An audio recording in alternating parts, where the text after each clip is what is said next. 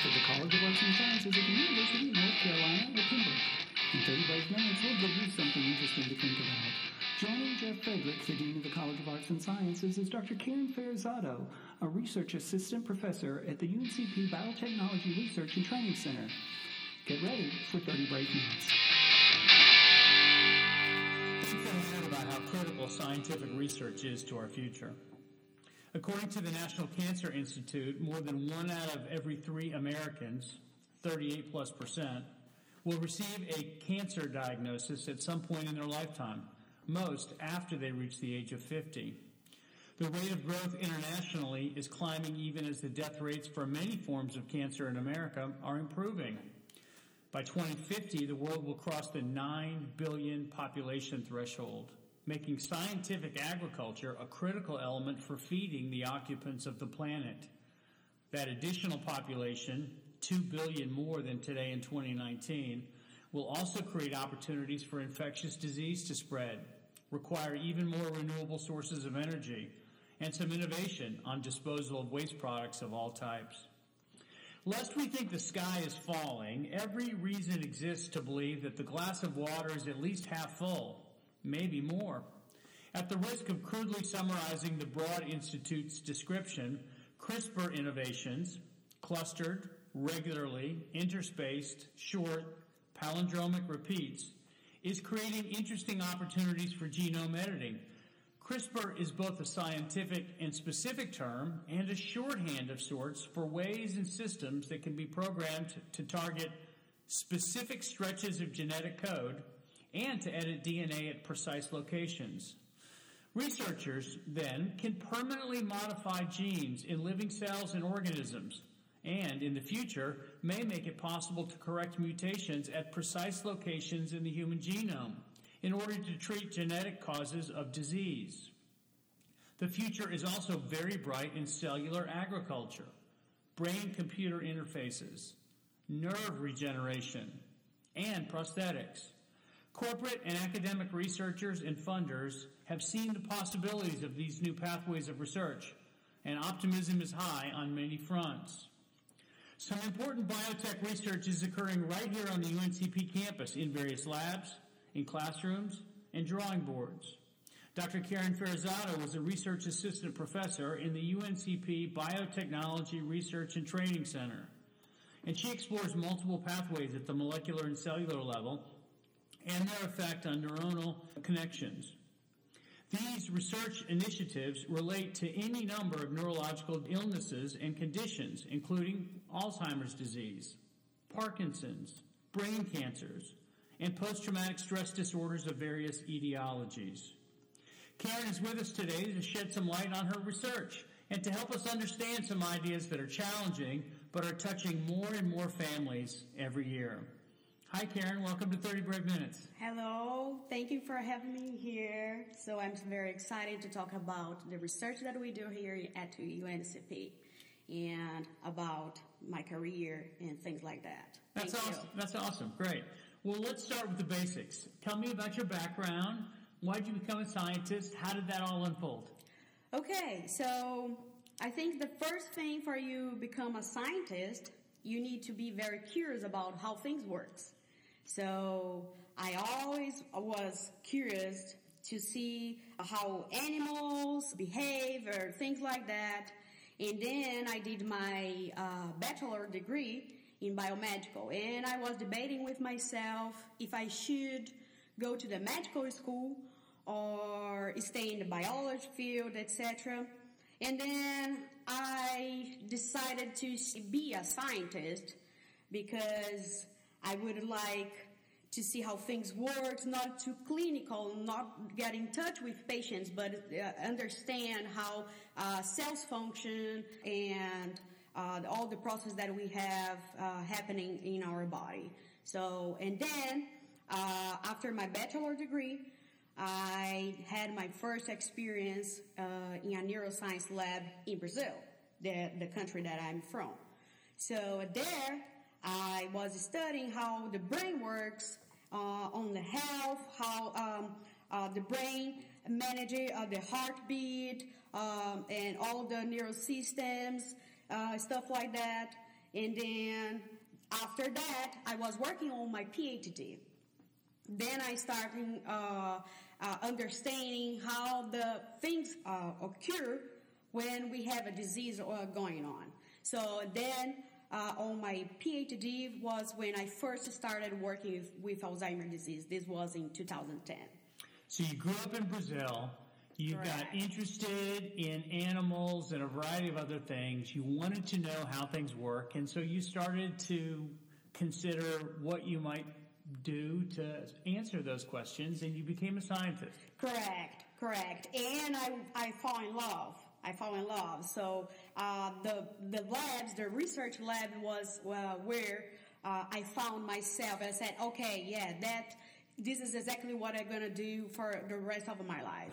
Well, I can't wait to hear more about that. Let, let's talk for a little bit about how similar or different schools are maybe in Brazil than the United States. What were some of the experiences you had growing up that got you so excited about answering these questions? Okay, yes, a very uh, great point for we address. Um, it's a little bit different. It's a little bit different. I see here in the United States all the research is uh, dedicated for the community. I see the relationship with the community, bringing students, high school students to the uh, college, uh, let them experience a little bit more about what we do here, what we do with research, what you can become uh, in uh, other ty- type of uh, careers, et cetera, other type of jobs. So it's a little bit different. So everybody knows that um, Brazil, the country that I'm from, is a third world country. So we don't have all the technology that we have here in the U S. I had a great opportunity to come here with the, Doctor Ben Bahr. So when I was working with my PhD, and this is what, uh, what I say uh, every time for students, how uh, being a scientist, you can you have an international Um, career uh, because you can make a network, you can talk with people uh, with an, in another country. So I was writing a report, a year report for my funding agency there the, from my scholarship. And then I always used to cite Doctor Bahr uh, reference, like his works, to support my research line there.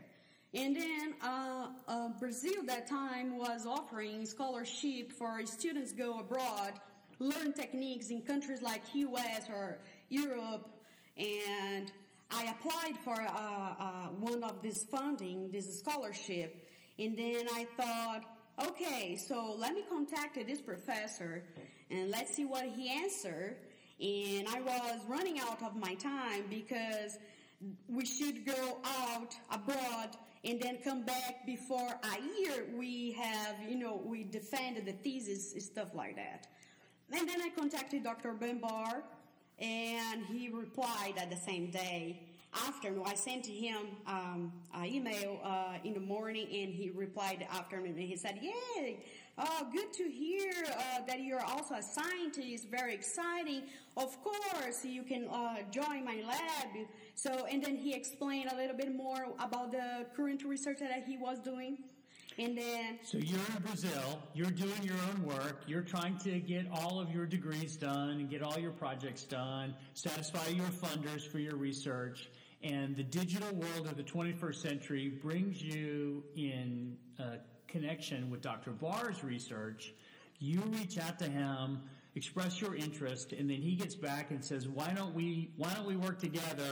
And that's how someone leaves Brazil and comes to Southeast North Carolina. Correct, correct. Everybody asked me, how you you got in here? So this is the answer. So I contacted him. I never met him before. And then he said, yes, you can join my lab. So, and then after that, I came to here. I have an amazing time here. I learned a lot of things. And uh, we started, we started this uh, connection, so we started this network. When I came back to Brazil, I finished my PhD, and then he invited me to come back here as a postdoctoral researcher. So, right, so all um, researchers, all academics work a little bit differently. My my area is history, and so I spent a lot of time in archives, poring over old documents, Talk to us a little bit about how uh, you do research. What is the lab like? What's the process like? Tell us about a typical day. Okay, so on a typical day, we are in the biotech center here uh, out of campus of U N C P, and then is Doctor Bahr and I. Uh, we have our research line related with neurodegenerative disease, and then we try to understand how cells get sick, and then what is going on in, at molecular levels that leads to the cells become, you know, uh, do not regenerate and then start trigger the disease. So we have several students, U N C P students, that are also uh, join the Doctor Bahr's research there. And when they get there, we also uh, say to them, okay, so you guys have the background from, from the college, but now let's think big to small. So what do we do here? We try to see how cells work. So big is the function. So we see uh, the body, uh, a, a person walking, so behaving, et cetera. But okay, let's so uh, let's uh, go in and see how the cells works to make, you know, this uh, amazing uh, machine that is our uh, body, especially the brain. So you start with the biggest possible picture that you can imagine, and then you compress it down until you get to a very specific uh, portion of how aspect. The body works, and then you try to unravel that. Exactly, exactly. So the students have this experience. This is what how is very important. They emerge this, themselves uh, for this opportunity to experience how uh, research lab works. Uh, so not necessarily everything that we see in the college uh, uh, is, is explain everything. So sure. There is when they have experience to see, to think logical, and of course becoming a problem solver, because not everything works so good how we think we would like that, uh, we wish that the things would work. So, and then they start thinking logical. Oh, okay, so this starts because we have this in the cell.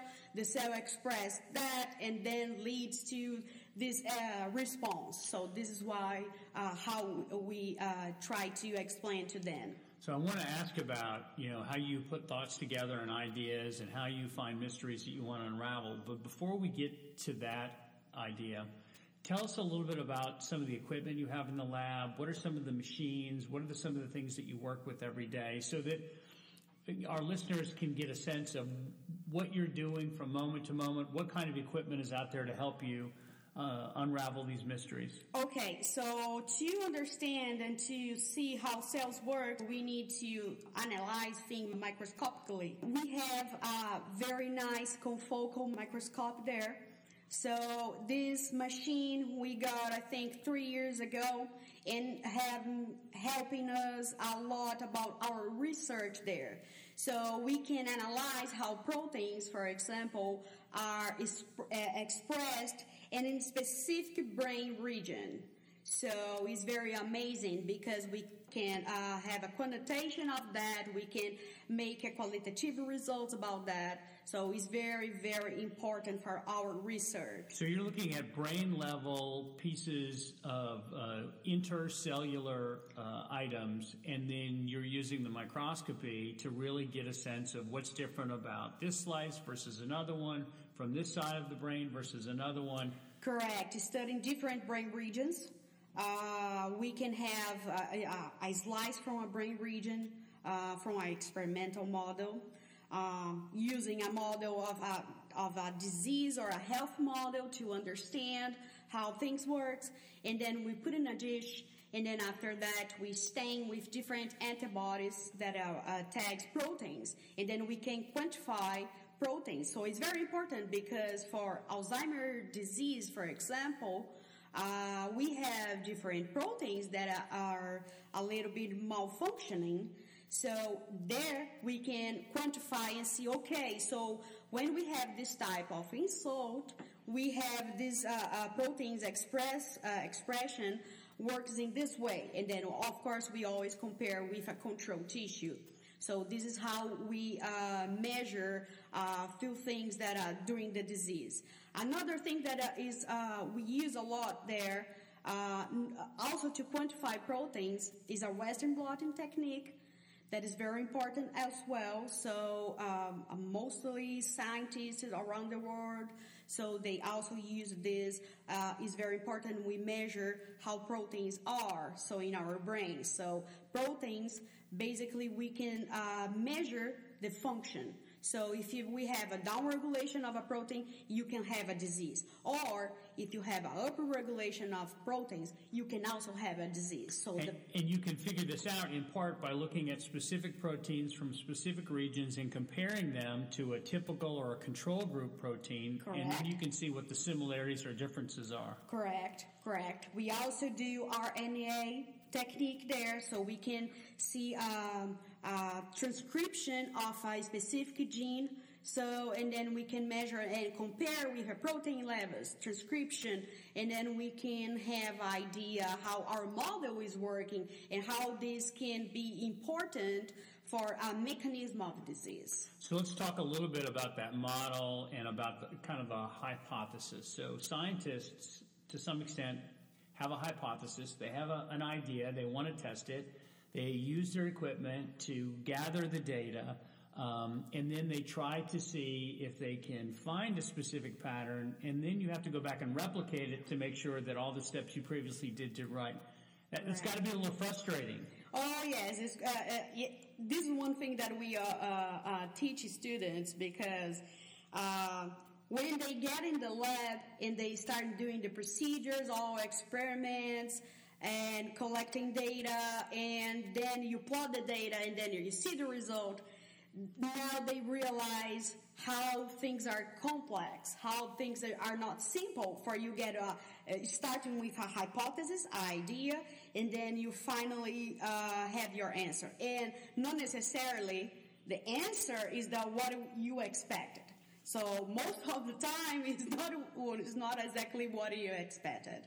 So this is one thing, um, and is this is is why uh, science is so exciting, because when you test one hypothesis, you ended up having a lot of questions in your mind, and then you have much more ideas, uh, having a, a, a answer that you were expecting or not. So you say, you just see and say, oh, so this is leading to that. So we may uh, speculate more this pathway, because this could explain better our, our hypothesis, not what we were thinking. So stuff like that is very exciting. And so for researchers in all fields, sometimes the answer is not really what you're spending most of the time looking for. You're looking for the right question.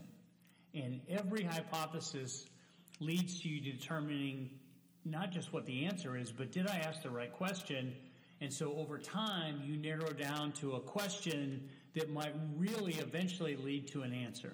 Correct, correct. So I read about people discovered a compound that could treat a type of disease uh, by a mistake in the lab. Mm-hmm. So using a wrong concentration, and then they said, oh my goodness, this concentration is supposed to inhib, uh, inhibit this pathway. And then they found that uh, this less concentration is not inhibiting, but is activating. And then this is starting, you know, a new uh, theory about how uh, this compound could work.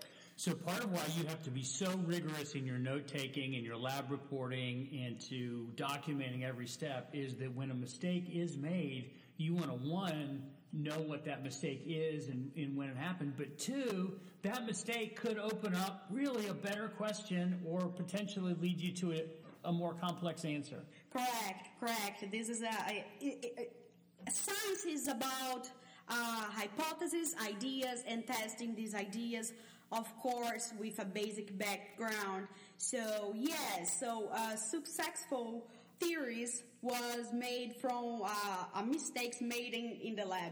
This is why we also teach, uh, tell students, so no worries. So this is important. You need to understand, you need to learn. Now you have, you know, uh, a new uh, outputs for you. So just let's do different uh, next, next time. This is Chancellor Robin Cummings, and I want to thank you for listening to thirty Brave Minutes. Our faculty and students provide expertise, energy, and passion driving our region forward. Our commitment to Southeastern North Carolina has never been stronger through our teaching, our research, and our community outreach. I want to encourage you to consider making a tax-deductible contribution to the College of Arts and Sciences at the University of North Carolina at Pembroke. With your help, we will continue our impact for generations to come. You can donate online at u n c p dot e d u slash give. Thanks again for listening. Now back to more thirty Brave Minutes. Well, you mentioned a fair number of terms, and so maybe we should sort of uh, clean some of them up.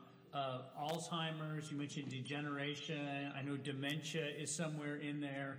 Um, one in ten Americans under the age of sixty-five suffers from Alzheimer's disease, and about forty-eight million more worldwide suffer from one form of dementia or another. What is Alzheimer's disease? What do we know about it? And what's the difference between Alzheimer's and dementia? Okay, so let's uh, answer uh, your last point. So dementia is the symptoms. So Alzheimer's is a disease. Mm. Not necessarily because people, uh, elderly people start thinking that, oh, I have episodes that I'm forgetting uh, things. And they start getting worried. So this not necessarily you're going to develop a disease. So, so I dementia. Lots of people can have dementia but not have Alzheimer's. Correct. But correct. Everyone who has Alzheimer's probably has some form of dementia. Perfect. Perfect point. Exactly. So this is the point. So dementia not necessarily leads to the disease, but everybody that has uh, Alzheimer's disease will have uh, dementia. It's so dramatic how uh, the incidence of Alzheimer's right now, and the people start uh, started saying, why this uh, type of disease is affecting too many people now?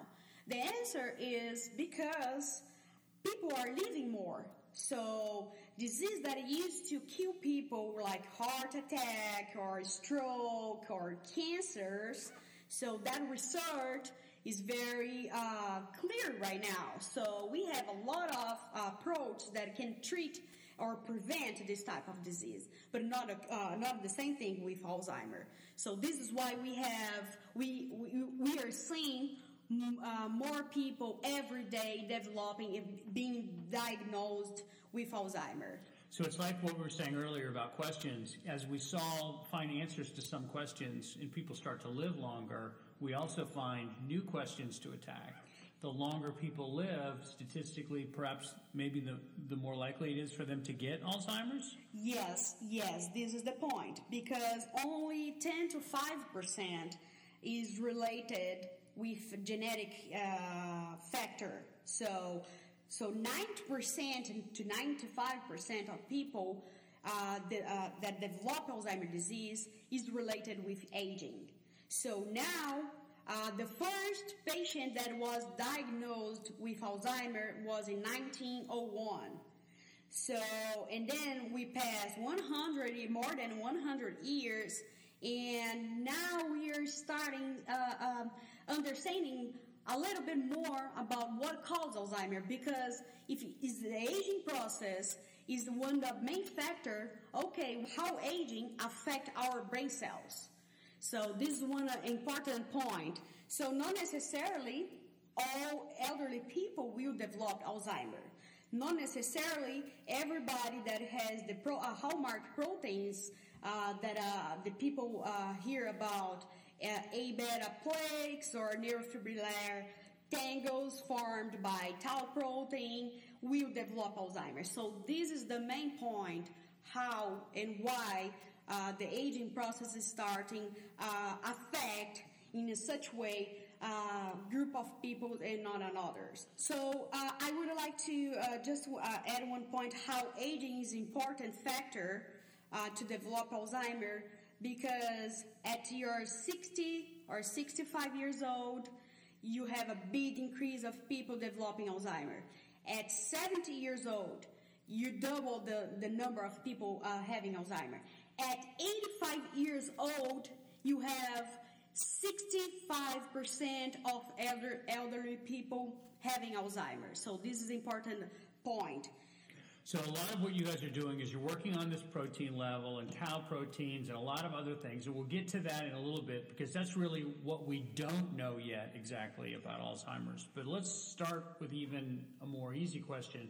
What do we know? What do we know about Alzheimer's, how people get it, how quickly it expands? What do we know? Okay, so what science know about?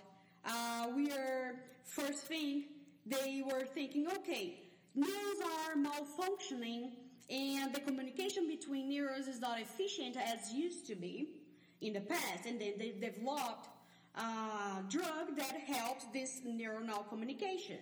But the neuronal communication is only the consequence of something that is happening uh, at the cellular level, at uh, cellular functioning, uh, that leads to this mal- uh, malfunctioning, mal- uh, the, the bad communication between neurons. So the communication is the thing, the, the miscommunication is something we notice pretty pretty quickly, but we have to go a little bit deeper to figure out why the miscommunication is actually happening. Exactly. So now uh, the drugs that we have in the market are treating this mis- uh, miscommunication. So, but now all scientists are stepping back and say, okay, so we need to treat Uh, the early onset of the disease. Not so, the symptoms, but the underlying root cause. Exactly. So for you have a cure, you need to treat uh, uh, the onset. Um, and then now we know that several proteins are malfunctioning, accumulating. So I like the analogy that uh, my colleague, Doctor Ben Bahr, does. Um, we have comp- uh, um, organelles inside the cells that works as a garbage disposal. So think in your kitchen, so you bring food to your house, and then you put it in the kitchen and you process the food there. Um, if you don't get away with your uh, all the trash, you start accumulating there. And then if you put the trash on your floor, and then the telephone rings in another uh, corner, and then you start, uh, you try to cross your kitchen, and then you can't reach Uh, as you used to read, if you don't have any or uh, things blocking your, you know, your your crossing there, or uh, sometimes you you can't even cross your kitchen to get the telephone. So this is what uh, uh, how things works inside the uh, neuron that is is developing a degeneration process when you have Alzheimer's. The the cell has a, or a garbage disposal inside called lysosomes, and then. Uh, cell is, produ- uh, is pro- producing uh, proteins there, and then the cell is not uh, uh, doing the clearance. So, and then this uh, all this trash is starting accumulating there, and then stop all the other uh, uh, factors that we have inside the cell uh, for uh, functioning uh, properly when uh, how they. So, at the cellular be. level, we have to be able to get rid of all of the interior waste products, the interior cellular waste products, and if correct. we don't, it stacks up, and then we got all kinds of problems. Correct, correct. This is one main factor. One main factor that. Um, uh, is also now is one of the biomarkers for you be diagnosed with Alzheimer's or not. But how I said, it's hard. You just say, if you have these uh, high levels of this type of proteins, you're going to have Alzheimer's. Not necessarily.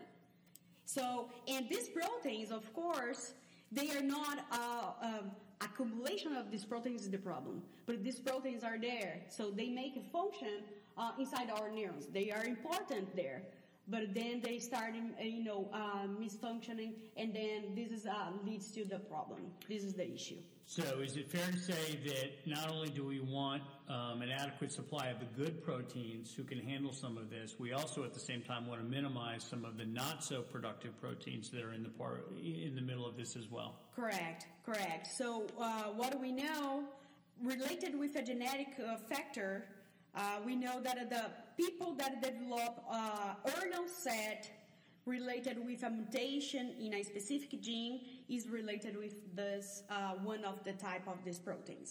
So that we know, okay, so this protein, when uh, we have an overexpression, this will lead, will damage uh, uh, the neuron and will lead to a synaptopathology that can cause apoptosis. Apoptosis is a, a death of a neuron.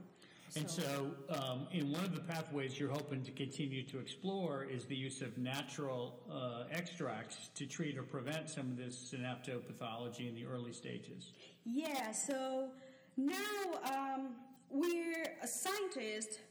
Uh, we are trying to uh, understand why some people are more have more probability to develop dementia, uh, Alzheimer's disease, in fact, uh, than others. So people were starting looking uh, the incidence of Alzheimer's disease in certain populations, and why uh, other groups that uh, has more incidence to develop Alzheimer's. For example, um, in Asia, uh, in Japan, they have less incidence of Alzheimer's disease than here in America. So what what they do? What is the difference? What is the lifestyle that makes less, uh, you know, uh, decrease the probability for you to develop the, uh, this type of uh, disorder? And then we uh, we, we starting thinking that uh, the environment factors can affect what how our body will uh, behave. So one thing that a natural extract, like Native Americans, for example, they we always have like a grandmother say, okay, if you're sick, you can have this tea. A green tea is good for you. Or uh, ginseng, uh, increase your metabolism, stuff like that. So then, as the scientists are more interested in things that can prevent, mm-hmm. so not lead to uh, uh, the, the disorder in fact. So we are testing a natural extract that is making a very nice progress for the garbage disposals. So we are making, using these extracts, natural extracts, making these garbage disposals working better. Then we have a reduction of these pathological proteins overexpressed in our model of Alzheimer's. And then, uh, consequently, we have uh, a better uh, neuronal communication. We have synaptic markers going up, so it's working very, very well. So potentially some natural extracts in a um, reasonable enough concentration or dosage could prevent that accumulation of those waste products, or at least allow them to uh, to get out of the intercellular problems quicker. Therefore, you minimize the potential of contracting uh, the disease in the first place. Correct, correct. So we tested in uh, two different ways. So we gave to our model, uh, model of uh, uh, disease, of course, but we gave to our model uh, dose before starting having the disease, and then we saw a very uh, interesting, uh, promising result. So preventing the decrease of many factors, many proteins there is very important for, for to keep the neuron, uh, neuronal cells healthy. And then we tested for a model that had uh, established um, disease, and then we gave them, and then they also uh, showed a very uh, interesting result showing that they can uh, repair all the damage that uh, the The, the insult caused. And how exciting for you in all of this fascinating research and these new hypotheses and testing these results and analyzing your data that you're incorporating undergraduate students into so many of these activities. How rewarding is it for you to get a whole new generation of scientists excited? Yeah, it's very excited. It's very excited. So We we treat students like our child. So when we see they developing tasks, uh, so new skills, they, uh, they develop the curiosity inside them. They are very proud to make part of this team. And, oh, yes, we are using a drug that can potentially treat Alzheimer's disease. So and they, they get excited all the process. And, of course, they also present data. So we uh, they do all the experimental process, and they, get, they collect the data. They plot the data, and they are able to uh, present this, you know, these results for the, all the public. So they they they are very excited there, and we are very proud to be part of this, uh, you know, this process. And how rewarding for you to be able to think about one day, twenty, thirty years from now, uh, scientists will be interviewed for a podcast just like this, and they'll say, how did you get your start in science? And they might say, well, when I was an undergraduate, I got to work with Karen Ferrazzano, and she showed me some of these scientific techniques back when we were working on Alzheimer's disease, and really um, got me hooked on being a scientist for the rest of my life. That's true. That's true. It, it, it's so it's so exciting. It's so exciting because now, so I I'm getting in touch with more and more students. Now I'm mentoring my own students. Of course, I'm a part. I'm very proud to be part of Doctor Bahr's lab and U N C P. Now we see more students because we can see they developing and moving forward their, their careers. So we have students now uh, on the graduate school. So we have students join uh, Army research. So it's very it's very nice. So we're we're starting getting old as well. So the people are asking, okay, uh, can you uh, can I have a reference letter from you? And say yes. Yeah. So I, I always thinking that. Um, They will be a uh, uh, network in the future. So I always think, okay, that students is uh, at N C State or that students in uh, in Tennessee. So they will be my future network for sure. That's right. I hope, yeah, I hope. I'm looking forward uh, to work with them again. Well, we're running out of time, but I want to ask you one more question, one last question before we go. What do you see as the future of science? How, how do you think uh, twenty years from now researchers will be working? What kinds of questions will they be tackling? Okay, this is a, it's not a simple question to answer, but um, I think science changes as the world is changing. So we will see things uh, uh, being remake, uh, being uh, progressing, and I think the future is, is very exciting. So I remember when we see that m- movie, The Back to the Future. So they were thinking that in two thousand we were using cars flying. I'm still waiting for that. When is that going to happen? So we always think that the future will be very technologic, but uh, I'm pretty sure, I don't know if we, we're going to have the cars flying instead, you know, using the roads, but uh, I, I'm pretty sure that we will make a, a lot of progress, for sure. And maybe somewhere in southeastern North Carolina right now, there's a young girl learning about science, and one day she will go to Brazil and spend part of her career there, working on interesting questions, just like you, coming from Brazil amazing, to North Carolina. Amazing, amazing. Well, this has been great. Thank you for walking us Thank through you very your, much. your research. And uh, Doctor Frederick, it's a pleasure. It's a pleasure. Great Thank to, you very much. Great, great to spend this time together. Uh, and thanks to everyone for listening, and join us next time for more thirty Brave Minutes. Today's podcast was edited by Richard Gay and transcribed by Janet Gentis. Theme music created by Riley Morton. This content is copyrighted by the University of North Carolina at Pembroke and the College of Arts and Sciences. It is to be used for educational and non-commercial purposes only and is not to be changed, altered, or used in any commercial endeavor without the express written permission of authorized representatives of U N C P. The views and opinions expressed by the individuals during the course of these discussions are their own and do not necessarily represent the views, opinions, and positions of U N C P or any of its subsidiaries, programs, schools, departments, or divisions. While reasonable efforts have been made to ensure that information discussed is current and accurate at the time of release, neither U N C P nor any individual presenting material makes any warranty that the information presented in the original recording has remained accurate due to advances in research, technology, or industry standards. Thanks for listening, and go Braves! Good job, everybody!